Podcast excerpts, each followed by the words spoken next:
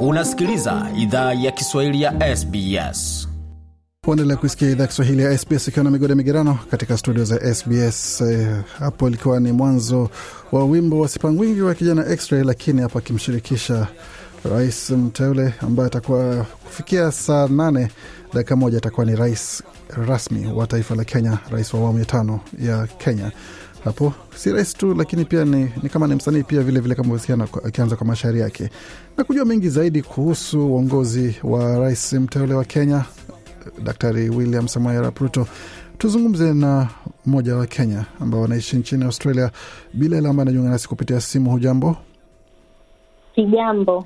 Mwanzo, mwanzo kabisa uchaguzi umeupokeaje, na pia kuteuliwa kwa rais William Ruto, je, ni ndoto ambayo inatimia ama ni kitu ambacho akiwa kinatarajiwa? Inategemea na uh, pati ambayo mtu alikuwa na support, lakini watu wengi wenye wanaishi watu wengi wanaishi huko Australia, inaonekana kwamba wengi wao walikuwa wana wana support William Ruto Mm. na sasa anaapishwa leo na kazi yake rasmi kama kiongozi imeanza. Inaanza rasmi hii leo ifikapo saa nane rasmi. Na tukitazama kwa upande wa kina dada ama kina, kwa wanawake kwa ujumla, upande wenu mnatarajia uongozi wa aina gani kutoka kwa serikali mpya ya awamu ya tano? Uh, mimi ni miongoni mwa wasichana wengi ambao tunaishi nje ya Kenya kwa sasa, na wanawake na wasichana wengi wanaotoka Kenya huenda um, kutafuta angalau ajira nzuri na maisha mazuri um, ili kusaidia familia zao nyumbani, na tunaomba uh, haswa kwa kesi ambazo tumesikia hivi karibuni. Sio mara ya kwanza tunasikia visa vya kusikitisha sana, uh, visa vya waajiri kutesa Wakenya ama kukosa msaada wa matibabu wakiwa wagonjwa. Tumesikia visa vingi sana vya vifo ambavyo kusema ukweli hawakustahili. So uh, na ubalozi wa Kenya kule Saudia umelegeza, na si Saudia pia peke yake, Saudia na nchi nyingine nyingi sana Mm. hizo balozi zimelegea na ni kwa namna fulani ambayo haikubaliki na haieleweki.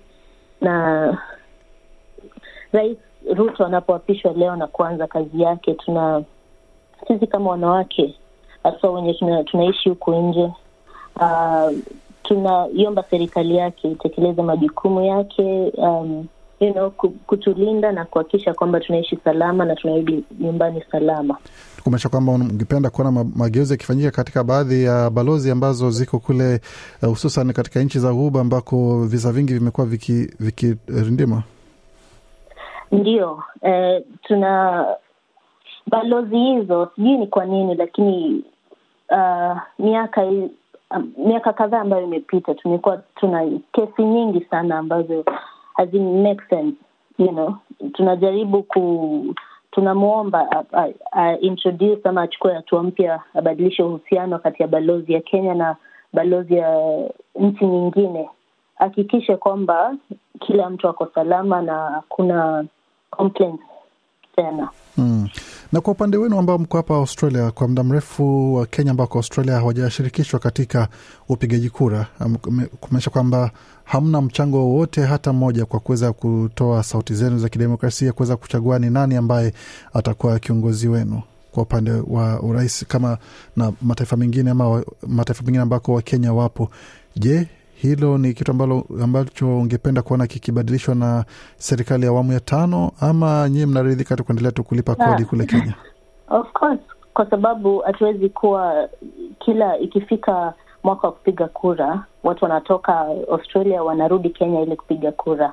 Haiwezekani because hiyo ni very inconvenient, na pia tuna tunaomba serikali at this point introduce uh, hatua mpya, introduce new rules and regulations, introduce new laws eh, zenye zitafaidi Wakenya wenye wako huku. Because Wakenya wenye wako huku pia wana sauti na wanaweza penda uh, kuexpress hisia zao kuhusu uh, wana, wanakuwa na sauti political views Mm. wanaweza penda kuexpress in a way that's very democratic. So tunaiomba serikali pia iangalie hapo. Wenye tunaishi kenya tunaweza penda pia kupiga kura na fully participate in the government.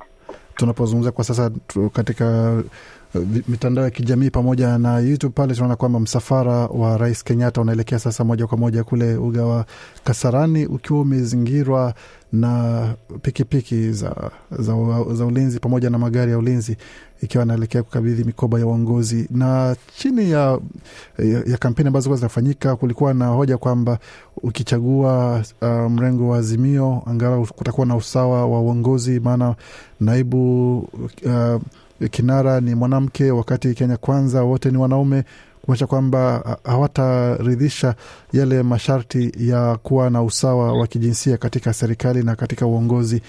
Kama mwanamke, hoja hii unaizungumziaje?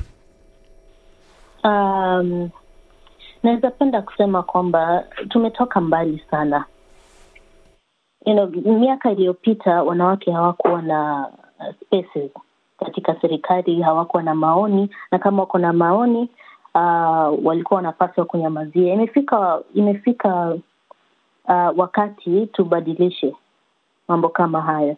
Imefika wakati uh, tukuwe na new laws, tupee wanawake viti vipya, tupee wanawake opportunity ya leadership ya uongozi mm, ili tuweze because uh, wanawake ni part of a, a bigger society and wanasema kwamba wanawake tunakuwa tuna, tuko able to make very concrete decisions na ku make sure zinatekelezwa. Mm, kwa nafasi mpewe nafasi sawia na wengine ili mweze kuonyesha uwezo wenu pia. Yes.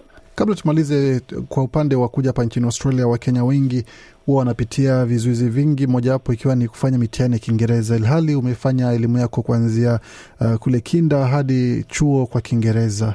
Hiyo hoja ya kulazimishwa kufanya mitihani ya Kiingereza tena kuweza kudhihirisha kwamba una ujuzi na uwezo kuweza kuzungumza Kiingereza na kusoma kwa Kiingereza, wakati hata hapa nchini Australia kwenyewe umesoma kwa Kiingereza, hujasoma kwa Kikalenjini wala Kikamba ama Kiluya ama Kijaluo.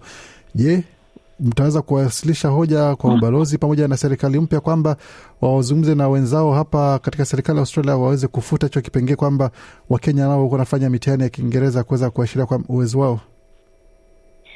Kwanza hiyo ni hoja ambayo it's, it's way past. Yani tumefika wakati ambapo imekuwa miaka mingi sana tunasoma Kiingereza shuleni, hatukubaliwi hata kwanza kuongea Kiswahili tukiwa shuleni. Uh, primary school. Tunasoma Kiingereza, tunakuwa watu wazima, bado tunaongea Kiingereza, lakini tukifika huku kila mtu anafanya kila kitu venye napaswa, lakini ukianguka ukianguka Kiingereza hata na spelling uh, immediately unakuwa unatolewa ama una, unanyima opportunities. So hiyo ni kitu moja ambayo tunaomba serikali iangalie. Serikali ya Kenya, jamani, iendelee tu kuangalia uh, kubadilisha na kuangalia uhusiano uh, kati ya nchi hizi mbili na nchi ya Australia ni nchi ambayo imekubali wanafunzi wengi na watu wengi sana kutoka Kenya kuja kutafuta opportunities mpya na na opportunities nzuri huku. So tunaomba serikali iangalie. Tunaomba rais mteule William Ruto akipata nafasi ya kuja Australia azungumze na sisi, tumweleze kinachoendelea. Uh, maybe labda akisikia in person, labda ataelewa tunasema nini, lakini uh, tunaona ni about time. Vizuri uh, kabisa. Shukran sana kuzungumza nasi, na pengine neno la mwisho kwa Wakenya wenzako ambao wanakusikiza kwa sasa na ambao wanafuatilia matukio ambayo yako kule mtandaoni, hususan mjini Nairobi kwa sasa, ujumbe ni upi kwa Wakenya wenzako? Uh, ujumbe ni na imekuwa tu moja tangu tumekuwa able to maintain peace all through, hata kama hatuko Kenya. Uh, uh, social media, mitandao inaweza kuwa inaweza fanya watu watu wakuwe watu tofauti sana, lakini tunaomba tuendelee tu kuidhinisha amani venye imekuwa na tusonge mbele kama Wakenya wenye wako huku. Ushauri mzuri kabisa na sehemu nzuri ya kumalizia mazungumzo hayo. Bilela, shukran sana kuuza nasi na kila la heri unapoendelea kufuatilia matukio ambayo yanafanyika nyumbani. Asante sana. Bilela hapo, mmoja wa Kenya ambao anaishi nchini Australia, akizungumza nasi kuhusu yale ambayo anaendelea nchini Kenya pamoja na matarajio yake kwa serikali ya awamu ya tano ya Jamhuri ya Kenya ambayo itaanza kazi rasmi mida ya saa nane kwa masaa ya mashariki ya, ya uh, Kenya ama Afrika Mashariki ukipenda, ambapo itakuwa tayari kiapo kimeliwa na kazi kuanza rasmi kwa hasla nambari moja kama anavyojulikana Daktari William Samoei Raproto. Mengi zaidi kuhusiana mamasikia wazapata kwenye tovuti yetu sbs.com.au mkwaju Swahili. Je, unataka kusikiliza taarifa zingine kama hizi? Sikiliza zilizorekodiwa kwenye Apple, Google, Spotify au popote pale unapozipata.